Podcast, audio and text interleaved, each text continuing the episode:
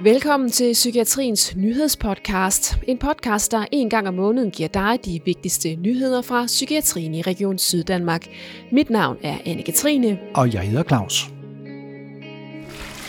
Uh, det, jeg kan næsten ikke få vejret. Hold kæft, hvor er det koldt. Det er ligesom, det brænder over hele kroppen. Så det er meget voldsomt. Så jeg tror, jeg går op igen. Puh, Claus, det lyder godt nok mega koldt det der. Hvad er det lige, der sker? Jamen, det er mig, der får en kold dukkert. Vi har nemlig været en tur forbi Odense Havnebad for et vinterbad sammen med et par kolleger fra vores voksenafdeling og nogle af deres patienter. Men inden vi hører mere om det, så skal vi lige forbi udrulningen af FACT, den hollandske behandlingsmetode, der gør det muligt at tilbyde intensivt støtte og behandling skræddersyet til den enkelte patient. En tilgang, der kan være med til at forebygge indlæggelser og tvang, og som man det seneste år har arbejdet på at implementere, blandt andet i Åbenrå. Her skal du møde chefsygeplejerske Yvonne Reinholdt og projektleder Michael Røngård. Fakt, det kom jo som en ny organisering, som vi i hvert fald her i området har taget imod med glæde, stort set hele vejen rundt. Og fra den første dag, så var vi klar over, at øh, vi ville implementere det i vores fire lokalpsykiatrier på ensartet vis. Og så har vi haft en meget dygtig projektleder ansat. Der ligger 10 faktkriterier for, hvordan man kan blive en tavlig patient, og så få tilbuddet om at få en, øh, en tværfaglig indsats øh, patienter, der har oplevet at blive tavlepatient, de, de roser det, og, og de siger, at det er så trygt, at I reagerer så hurtigt, og at de fagligheder, vi bliver mødt af, de føles tryggere, øh, når, når det sker på den her måde.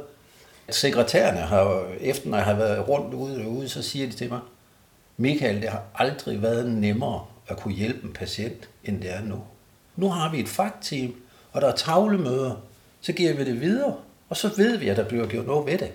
Der er kommet nogle rigtig gode øh, samarbejdsrelationer i de tværfaglige teams, i de, i de lokalpsykiatrierne. Nu har vi de indre linjer på plads i afdelingen. Nu rækker vi ud til kommunerne. Det her, det kan vi se potentialet i, også fordi vores patienter fortæller os, at de der sektorovergange, det kan godt være lidt træls øh, for, for en patient at opleve det. Så det er indlysende for os, at for at gøre vores patientforløb mere sammenhængende, så skal vi gøre det her tværsektorielle samarbejde bedre. Så det er det, vi rækker ud efter nu her i 24 og prøver at få forarbejde i gang.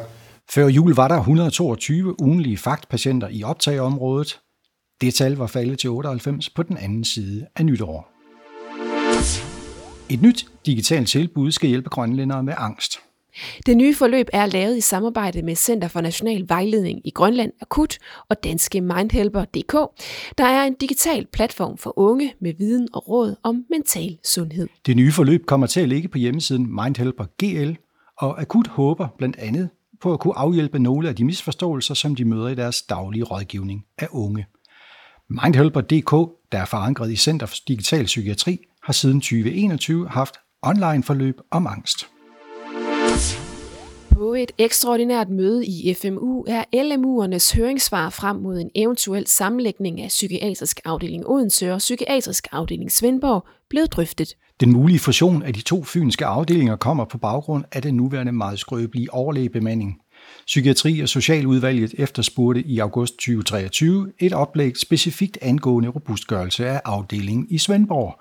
Beskrivelsen er efterfølgende udarbejdet med et løbende inddragelse af med-systemet. Onsdag den 28. februar forelægges udvalget en beskrivelse af en eventuel sammenlægning af voksenafdelingerne i Odense og Svendborg. Og vi bliver lidt ved Svendborg, for cheflæge for PA Svendborg, Carsten Plus Pedersen, har netop haft 25 års jubilæum. Ja, og det er han faktisk ikke den eneste cheflæge, der har haft. Også Claus Møller Nielsen fra Psykiatrisk Afdeling Rå kan kalde sig 25 års jubilar. Claus kom til Danmark i 1999 og har siden været psykiatrilæge i det sønderjyske. Det har han aldrig fortrudt, og så er der noget, han gerne vil sige i den anledning. Jeg vil gerne sige tak til øh, medarbejderne, til patienterne, til medarbejderne i administrationen. Tak for at dele en del af jeres vej med mig. Igennem de sidste år så har Claus Møller Nielsen udgjort afdelingsledelsen med Yvonne Reinholdt. Men hun har dog nu besluttet sig for at stoppe, mens hun stadig er frisk. Jeg tager afsted med en masse rigtig gode øh, minder fra øh, psykiatrien. Altså, jeg er simpelthen så glad for mit arbejde, så det har været ufattelig svært for mig at komme til, og at jeg skulle sige op. Øh, jeg elsker mit arbejde. Og jeg er så stolt af den her afdeling i området, så langt man er nået på så kort tid faktisk. Det er jeg rigtig stolt af. På den anden side, på et eller andet tidspunkt, så skal man jo også øh, få stoppet øh, en karriere, og jeg har altid haft det som et mål at gå, mens det går godt, mens man selv er stærk og føler, at man er på toppen. Og sådan har jeg det stadigvæk. Ny chefsygeplejerske i PA Åben Rå er i stedet Lykke Bay Markusen. Erik Christiansen, Eik Runge og Rikke Christensen vandt alle priser ved Psykiatriens Forskningsdag. Her mødes forskere, patienter, ledere og samarbejdspartnere for at udveksle idéer og høre om hinandens projekter. I år bliver der desuden konkurreret om at forklare sit forskningsprojekt bedst muligt på en poster, altså en stor plakat, sammen med en mundtlig præsentation på maks 5 minutter. Førstepladsen den gik til Erik Christiansen for hans projekt om afdækning af absolute risikofaktorer for selvmordsadfærd, som ifølge Erik Christiansen er mulig at skabe, men ikke er til rådighed i dag. Eik Runge løb med andenpladsen for sin poster om et internetbaseret behandlingsforløb, iTreat, henvendt til unge og voksne med atypisk anoreksi. Og tredjepladsen den fik Rikke Christensen for hendes poster om tværsektuelle samarbejdsmodeller for børn og unge henvist til udredning for en neuroudviklingsforstyrrelse. Ifølge lægefaglig direktør Anders Meiner Pedersen er forskningen i Psykiatrisygehuset i god bevægelse. Jeg synes, vi har et tilfredsstillende niveau for forskning. Og vi er på vej fremad, og vi er på vej til at få flere forskere og flere forskningsresultater. Og vi er også i gang med at få mere formidling af de her forskningsresultater, både ud til den brede offentlighed, men også internt i vores sygehus, hvor vi bruger forskerne til undervisning af vores øh, medarbejdere. Og det er altså rigtig godt.